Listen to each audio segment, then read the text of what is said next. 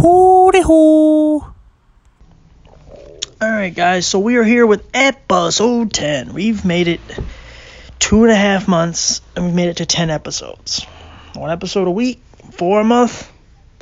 So, two and a half months, that's pretty good. Um, I wanted to let everybody know before I get into the podcast some of the changes that have been made. I am now on a new streaming host, podcast streaming host called Podbean. It's no longer Anchor. Um, for those who don't know what a podcast host is, it's not like Apple, Spotify, and these places. They don't host podcasts. Um, like it's not where you create the actual uh, audio and all that. It's it's they just they hold the finished product. Um, and these hosts like Anchor and Podbean, you can create it and edit and do all that stuff, and then post it on all those different things, but they do it for you, really. Um, once you have your RSS feed and all that, it's a bunch of technology mumbo jumbo. So I had to migrate that over. It took I, I spent half my weekend just trying to do all this stuff and getting onto more platforms like Pandora and Stitcher, uh, iHeartRadio. So yeah, um, at Google Podcasts. So I'm moving it over. Um, this this app is a lot more user friendly. There's a little more features. Like I literally like one of the dumbest features that you think everyone should have is if somebody's knocking on my door and I want to pause the podcast, I could just pause it and I don't have to like cut it into another audio form. Like it literally is just by itself. Where like on on um on Anchor, that's kind of how it was. Where it's like once you pause it, you couldn't you couldn't go back. You could either delete it or keep it the way it is, but you couldn't really merge it or any of that. Um, so yeah, still getting the hooty hoo, still getting me, still getting the same kind of content, just different form and and I will eventually I made a YouTube channel so a lot all my videos or all my audio forms are going to go up on YouTube so that could help um just trying to do some big things guys I'm really trying to put the time and the effort into this um so yeah and I appreciate everybody the new people who are listening the people that have always started you know have always stayed with me and have listened and supported. Um so anyway so episode 10 is going to be about my friend Lori. And she is a very important person in my life.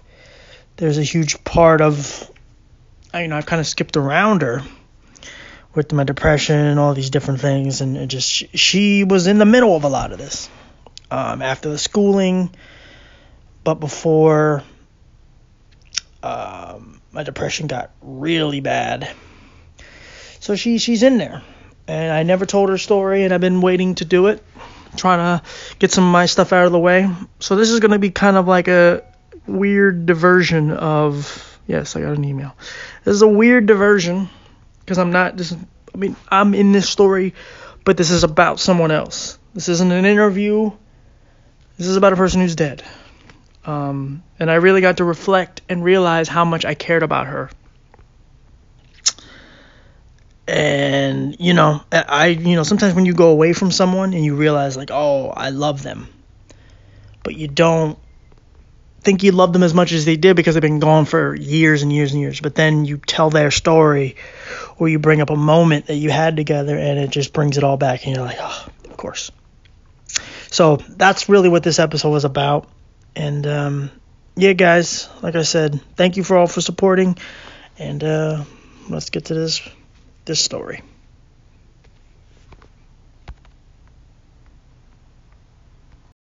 Hey guys, doing this episode a little early, but I just I've had this on my mind and I've been wanting to do it. Um, you know, as I said about the depression episode, it was something I was kind of pushing back, letting it, letting other episodes do what they have to do and letting me process what I'm going to say. And this next one, I keep saying they're these are so personal and, and this one falls right in line with all the others. Um because this person meant everything to me. There's no way around it. maybe she only played a couple years, you know, she was only there for a few years in my life. But she played such a big part. And I I've never been so comfortable with one person. You guys are gonna have to forgive me. This one, I'm gonna try not to be overly emotional about. But when it comes to Lori Laser, I loved her more than I love myself. And she's on a high pedestal of the people that mean the most to me. She's right there. And I'm going to just tell you my side of it. I want to talk to her family and, and they can tell what she meant to them. But this is just my part right now. Um, Lori and I met on a dating site. It's called Skout. It's actually still active. I mean, it's it's an alright site. Um, you know, we met and she kind of wasn't it wasn't even like for her she was on the phone with her friend and they were just kind of like looking for random people just to kind of mess with or whatever. And her and her friend were kind of just getting random numbers and so on so they got mine. And i remember i was just sitting on the floor and i'm like oh okay cool. Well, why not? Call me then. She's like can i call you? And so i just gave her my number in the little chat bubble there. And she called. Um, lo and behold, though, her friend was there. I did not know. and, you know, we talked for hours. And she told me she ch- kind of was just messing with people. But I can tell we really got along. Her friend got off the phone.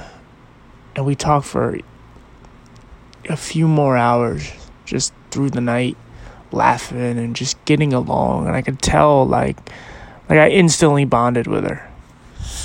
And yeah, there was an attraction and and you know, I was also young and and she's young. I didn't know a lot about her. We just kind of hit it off. Now, I should say from the beginning, I never met this person ever. Like in person. Um, we talked like there's people that I have met and I don't know anywhere near the things I know about this girl and what she knows about me. And so we we carried on for a long time. She lived in Ohio. Um, where her family still lives. And I at that time was living in Philadelphia, far far away. Neither one of us could drive and she would tell me a little bit of you know little bits of what her life is about. And i started to pry a little more because i realized there was something there that was holding her back. And she told me about fighting cancer. But she was really embarrassed about it. She thought it was something you know she was mocked a lot in, in, in high school and stuff. She um she would go to school with a like a breathing apparatus. And she was super embarrassed about it. And she got made fun of and judged and so on. And you know she might not have been the skinniest girl either. But neither that was her fault. And, and she just she had so many hurdles to overcome as a lot of us do. And she really got really emotional trying to explain her fighting cancer. And I said, You telling me you beat cancer and you're embarrassed about that? And it kind of hit her. And we really, I think she realized where I was coming from. And I made her feel a little more secure with who she was. Um, I'm by no means perfect, but I know Lori needed me for the time left in her life as I needed her. I was a person who didn't have any friends at that time. I didn't didn't have any bonding with with anyone. You know, I had my mom. That was it. Um, you know, I saw my grandma a couple times a year, but I couldn't open up to my mom like I could with Lori or anyone. Very closed person. You know, sharing what I'm sharing now. A lot of it, like I would say, this the the start of all of this, even though therapy and everything that helped along the way, Lori was the first person I ever told anything and she judged or she did not judge me. She she just accepted me for who I was. You know and in the very beginning I didn't know what she was going through and what she had gone through. So I just it was just like oh this person doesn't care about my eyes doesn't care about how broken I am emotionally and all that. And I would just spend hours and hours on the phone just being silly. And you know her parents would get on the phone you know her dad's a tough guy but even i kind of won him over just because it was just like you know they had such a tight niche group between her and her two brothers her mom and her dad um and the mom would get on the phone and, and angel and she would just kind of disrupt the phone call and just be silly with her and try to embarrass her. No, mom. And I would just laugh and have a good time and and it just went on like that for a good while. You know, I got to know her brothers and, and even they were like, you know, in the beginning kind of overprotective and then they were like, Oh, okay, he's just a nice guy who gives a shit about our sister. And, you know, there was a point where there was a lot of flirtation, you know, and you know get to know each other and just flirt and send pictures and not you know everything young 18 20 year olds do. Um and you know there was a part where once the more I learned about her, and, and I kind of hated myself for this, and I didn't know if I was doing the right thing or the wrong thing by pulling back a little bit. I she she really like fell in love with me. And I loved her. Now that that's not like there's nothing you know, there's no way I can imagine saying I didn't. Like I knew how I felt about her, but I also knew with her not being able to drive and her health problems, I knew we would never be together or ever could be together. And her family was going through financial struggles and you know, my mom's going through school and all that and, and I, I didn't have no way to Ohio. And I also was dealing with my own demons. I didn't even want to travel. I didn't want to leave my house, let alone get on a train or a bus or a plane to go to Ohio to see her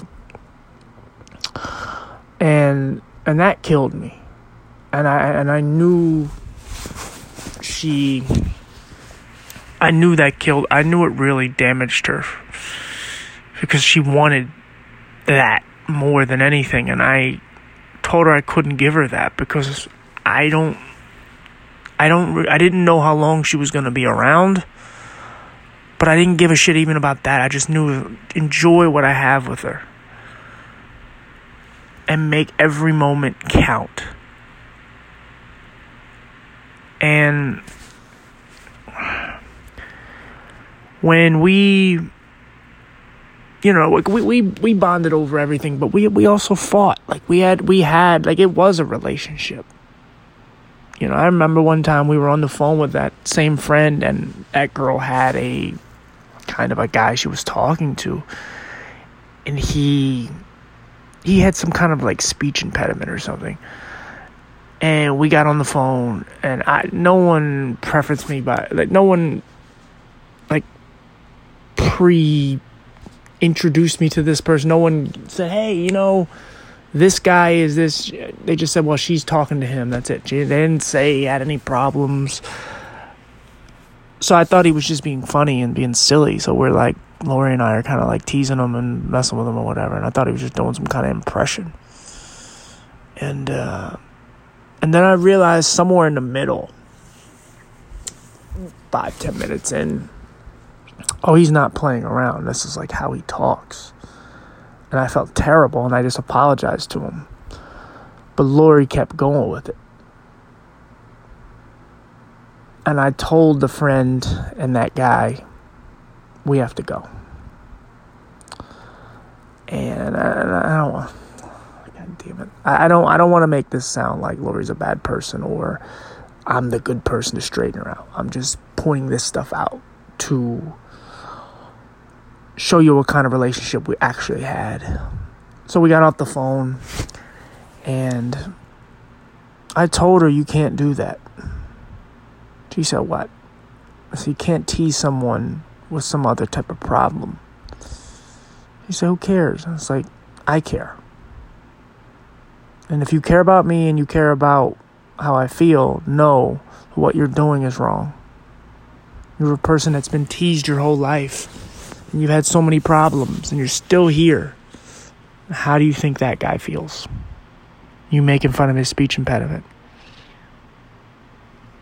Well, you jumped in, yeah, it's because, um, because I didn't know, you know, and we talked it out for another half hour, and then, you know, she apologized and she really felt where I was coming from and, and what she did. She never did that stuff again because she was really deep down a good person. She just got caught up, as we all do. You know, I've teased other people when I was in school because it was just to get me out of the, oh, let's pick on this kid day. Oh, okay, that kid's a little weird. Let's mess with him. That kid sucks his thumb, or that kid does this. Let's let's kick him around a little bit. Let's say terrible things. But she realized what she did was wrong. Because overall she was just a good person. And yeah, and that could have been one of those make or break type of friendships right there. But as I said, she's a good person. So she pushed through. And we kept going and kept talking and there wasn't as much flirting. There wasn't as much um, pursuing of a relationship. But we just kept laughing and we would just tell each other everything. You know, like I know how she she liked her pancakes where it was half cooked. She liked to taste the batter in it. And I would tease her about it all the time. You know, we all called her Lori Lou. And um, you know, she liked dipping her Cheetos in ketchup. She just was a weird person, but so was I. And we just giggled and had a great time and made fun of each other. And for a while, that, I mean, and, and eventually that one friend just kind of resented me because Lori kind of just stopped talking to her as much, and she kind of stopped talking to her, and, and Lori and I just were all to ourselves. And every day, hours upon hours, you know, constantly having to put our phones on the charger, or our phones overheating, barely giving each other any time away from each other. But what but what really I think brought us closer. As I said, she was a very sick person. And she was always in the hospital, coming down with pneumonia or just something wasn't working. I don't know how many, over 20, 30 times I would talk to her. Even after she got out of the hospital. A couple weeks later, month later, whatever, a couple months she would be right back in there. We spent a lot of times with nurses in the room, with machines beeping, her falling asleep, her in a breathing machine. And there's a lot of times where I emotionally was really, really fucked up with my own stuff, but just knowing that I don't know how to fix her, how to help her shouldn't say fix, just help her. So the only thing I could do that I knew worked was just talk to her, make her laugh, and have a good time. And that's what went down. Over and over and over and over. And, you know, I don't know how many times we just laughed while the beeping is in the background, while nurses coming in to dress while, you know, they help her to go to the bathroom. All these terrible things. But we just kept moving. And then she would get home and it'd, it'd be like, oh, yay, like it didn't happen. And we would just have fun again. And there was a part somewhere between her death and one of her final hospital visits. She stopped talking to me for months. And it broke my heart. It really did. And I, I, you know, there's a few people at that point in time could even possibly get close to hurting me because I was so sheltered and like just or so blocked off, I should say. And she was one of those three to five people that could get to me because she meant everything to me. And the fact that I would, I would text her or call her and she wouldn't respond. Months and months would go by and I didn't hear a thing from her. And I, I, I was so pissed, so hurt, so angry that I just I went into a, depression spiral and I just sat there and cried and I felt so vulnerable and alone because she wasn't there. And I also thought like how is she doing? Because I know she's not good alone. I know she had her family, but you know, she I, I mean, I just kept picturing her in the hospital by herself, crying and trying to breathe,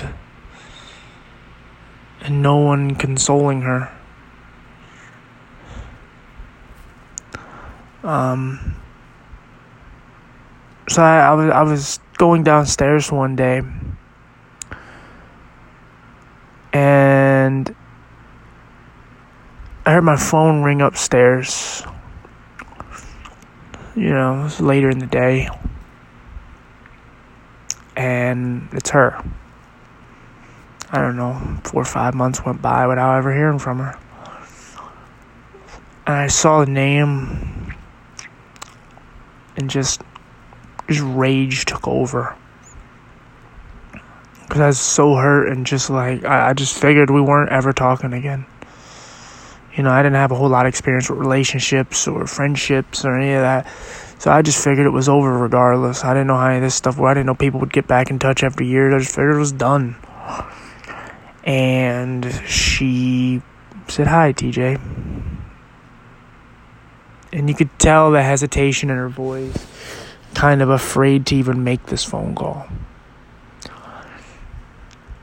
And I said, What do you want? Seriously, what the fuck do you want?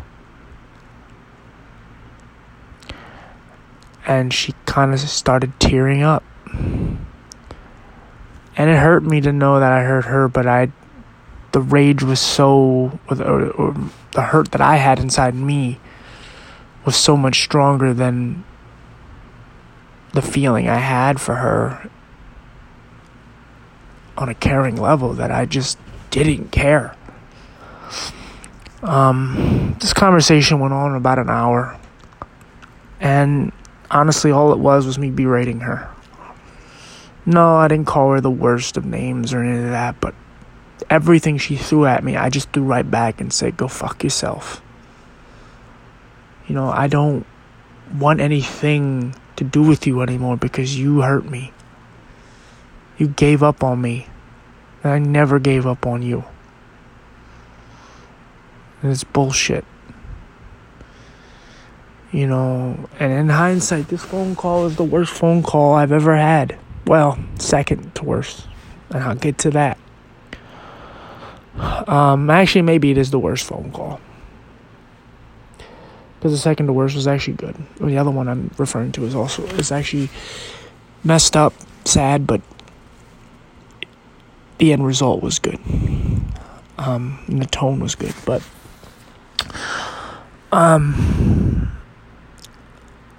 I just I never gave her any chance to. Re- I mean, she explained herself, but I just pushed everything away, and I knew it was killing her because she really was making an effort. I really think she was reaching out to let me know she didn't have much time left. And I didn't care. I mean, I cared, but I didn't. I didn't want to show that. All I wanted to show is how mad I was and how much he hurt me. You know, and, and when you're close to your deathbed, anything that makes you want to give up more, you know, it, you'll do it. It'll push you there. Any stress, anything that can, you know, smoothen out the surface and, you know, quicken the process, it'll do it. I'm not saying I had a hand in her dying. No, I'm not. I don't subscribe to that. I don't. I don't. I don't wear that.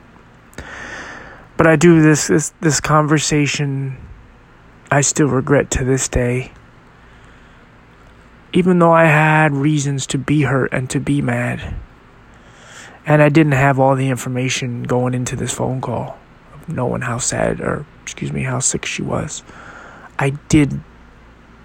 I, I should have done that to her the way I did.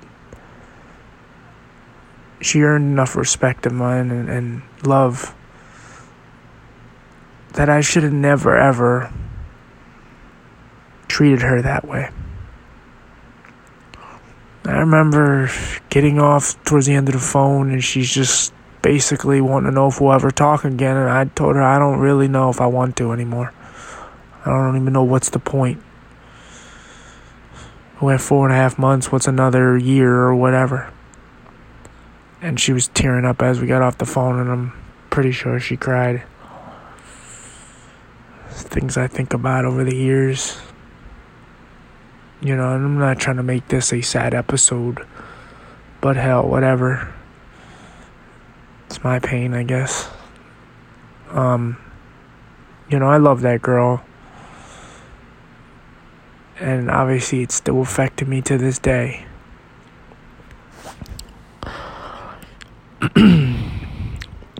so, after that was over, I don't know, some weeks passed. And my mom. Actually, let me go back real quick. I got a um Lori's mom I don't I don't remember if she got a hold of me or she got somehow she got in contact with my mom. Either way, she talked to my mom on the phone. She had to because she gave her she relayed the information to her.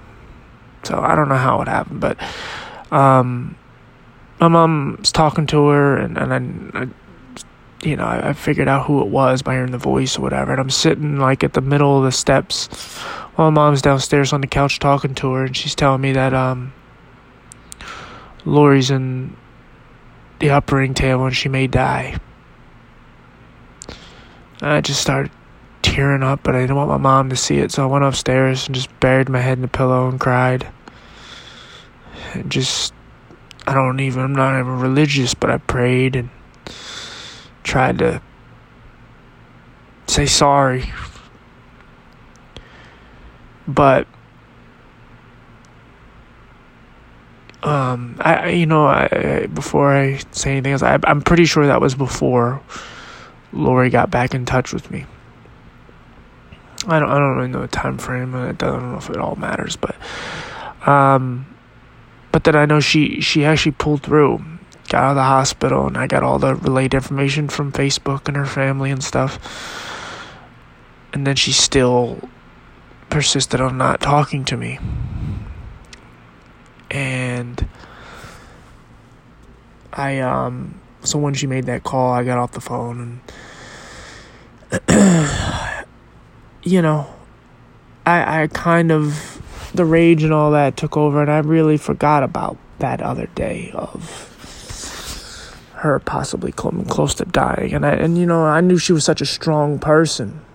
I knew she had really bad heart troubles and you know, all the things she battled. But I just always thought Lori would be around. And when I was downstairs one day, going down to get some cereal or something, my mom says, Hey, you need to get a hold of Lori. I said, What? What for? And she said, um, her mom posted on Facebook that she's bleeding all over the place and she's not doing well at all.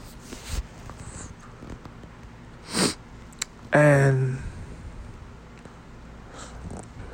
that that destroyed me.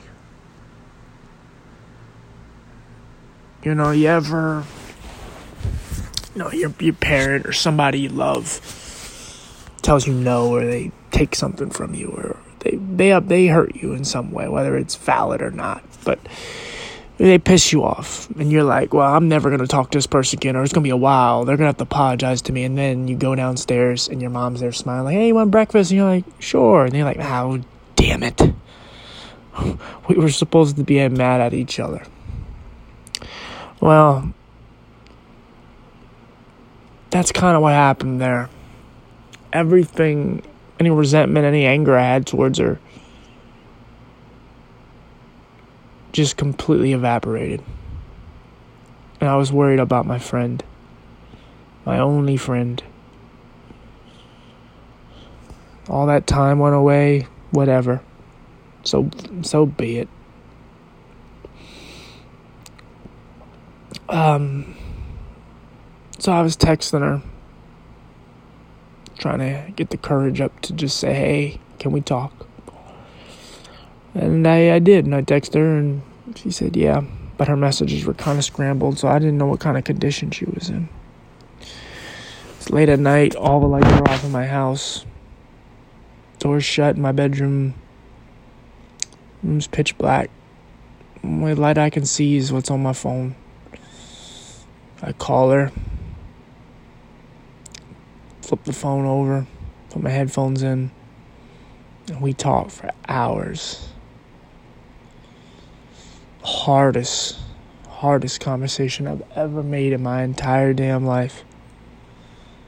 Having to talk to a person and convince them that everything's going to be okay, but without saying everything's going to be okay. To just say, hey, Lori, you're going to be fine.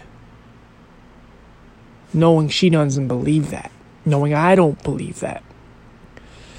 So I went into some headspace where I just blocked it all out.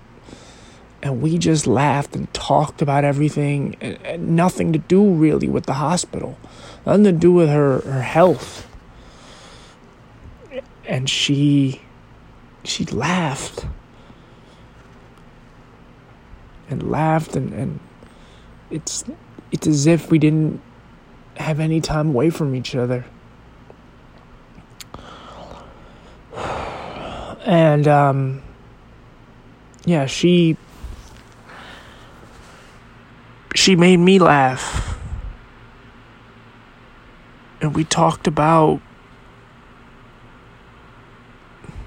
just nonsense shows we were watching during that time or games we played or you know whatever I don't remember that clearly. I just remember the tone and, and it just felt so good. So a lot of my thoughts when it comes to this stuff is really in hindsight. Because I blacked out. I don't remember a lot of that. And I didn't initially go into that phone call with any like preconceived written down, you know, hey, I'm sorry for what I did, or hey, how you feeling? Or any bullshit. There was nothing. There was nothing scripted. It was just, I'm to call and see how my friend's doing. And, you know, I'm, and I'm sure that, you know, I know the tone was just like, hey, you know, how you doing? And so on. And, you know, little things and, you know, and then just kind of catching up. Like, how's your brother doing? You know, how's your other brother doing? How's your dad? Like, just little things.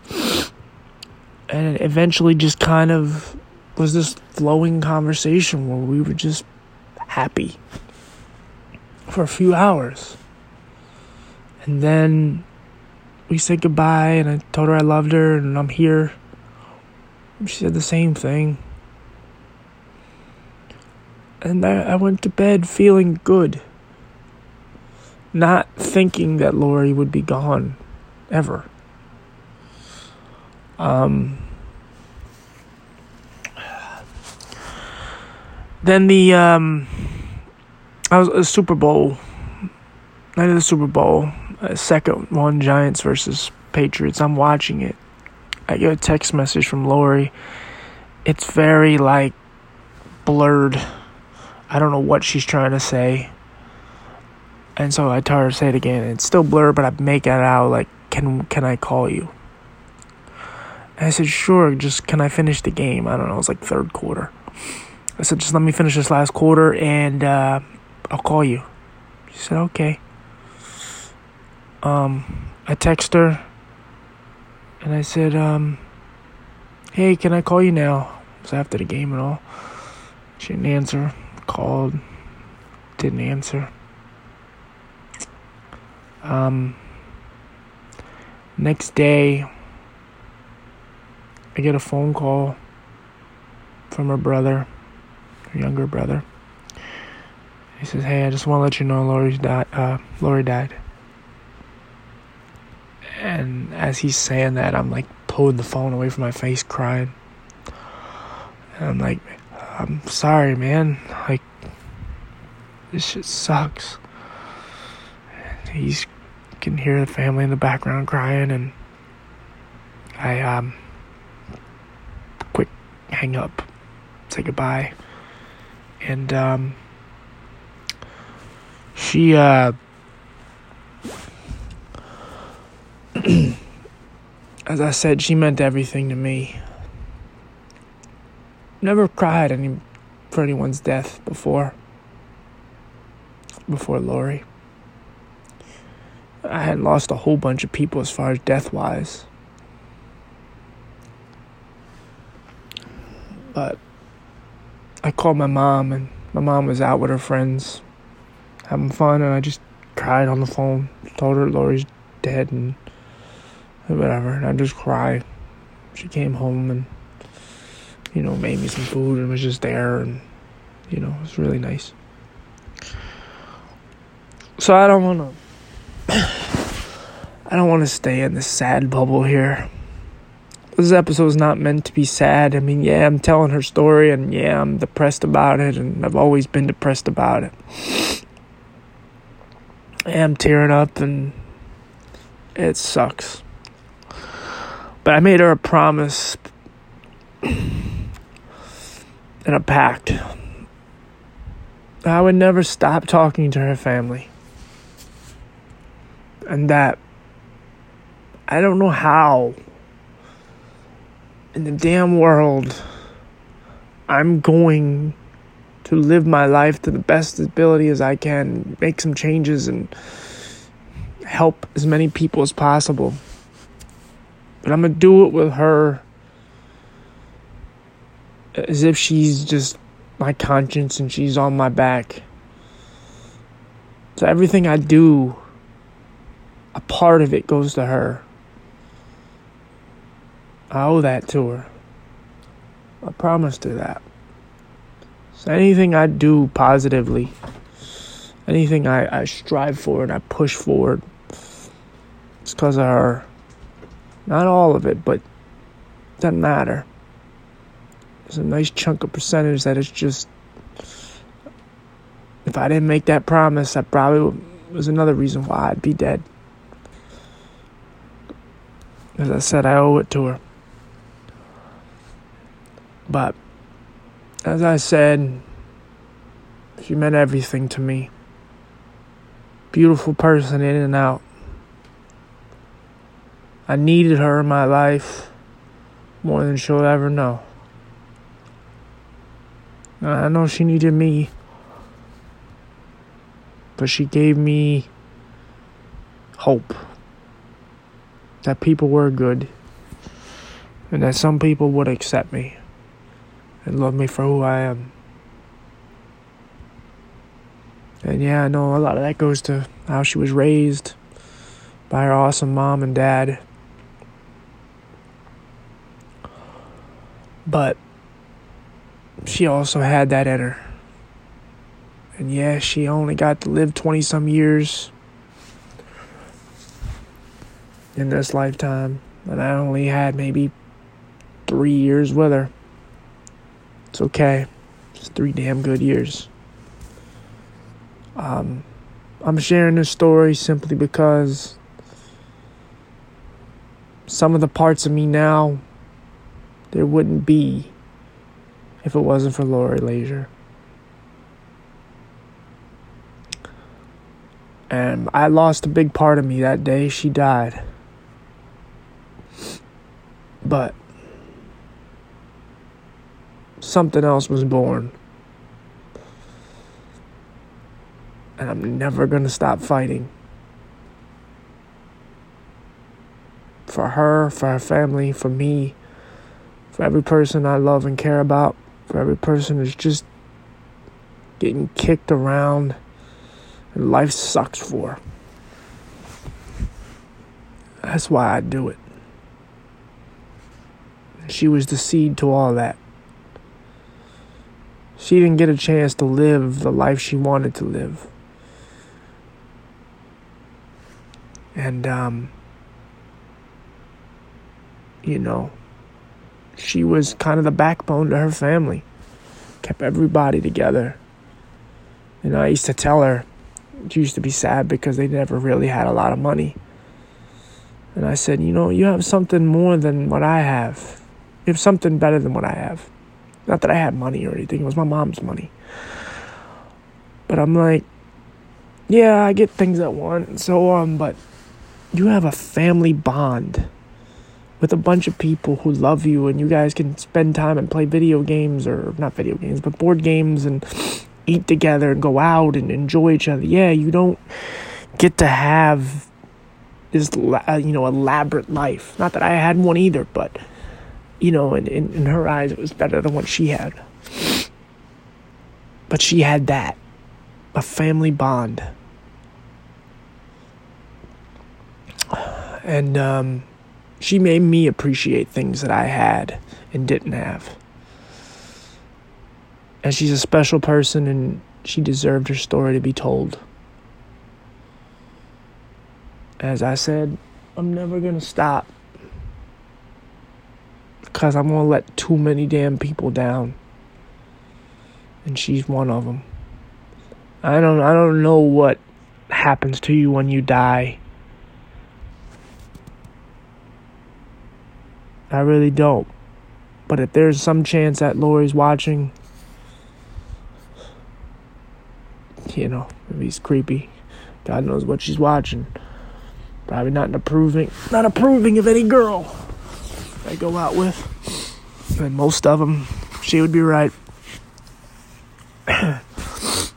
but she, if she's watching, I hope she's proud. I'm far from perfect and I make pl- tons of mistakes. And most days I'm more pessimistic than optimistic, but so bad. so, guys, this was a tough one for me saddest one I've had to do because I have to mourn. I have to mourn my friend so many years later. But it's good to know I never forgot. I never stopped loving her. And um, I'd love to interview her family. Just say so they can say some nice things about her. Lori, Lori, Lori. I love you to death, sweetie. I'm so happy I got to meet you, be your friend. I know I couldn't give you everything you wanted, but no, that was just my way of protecting you.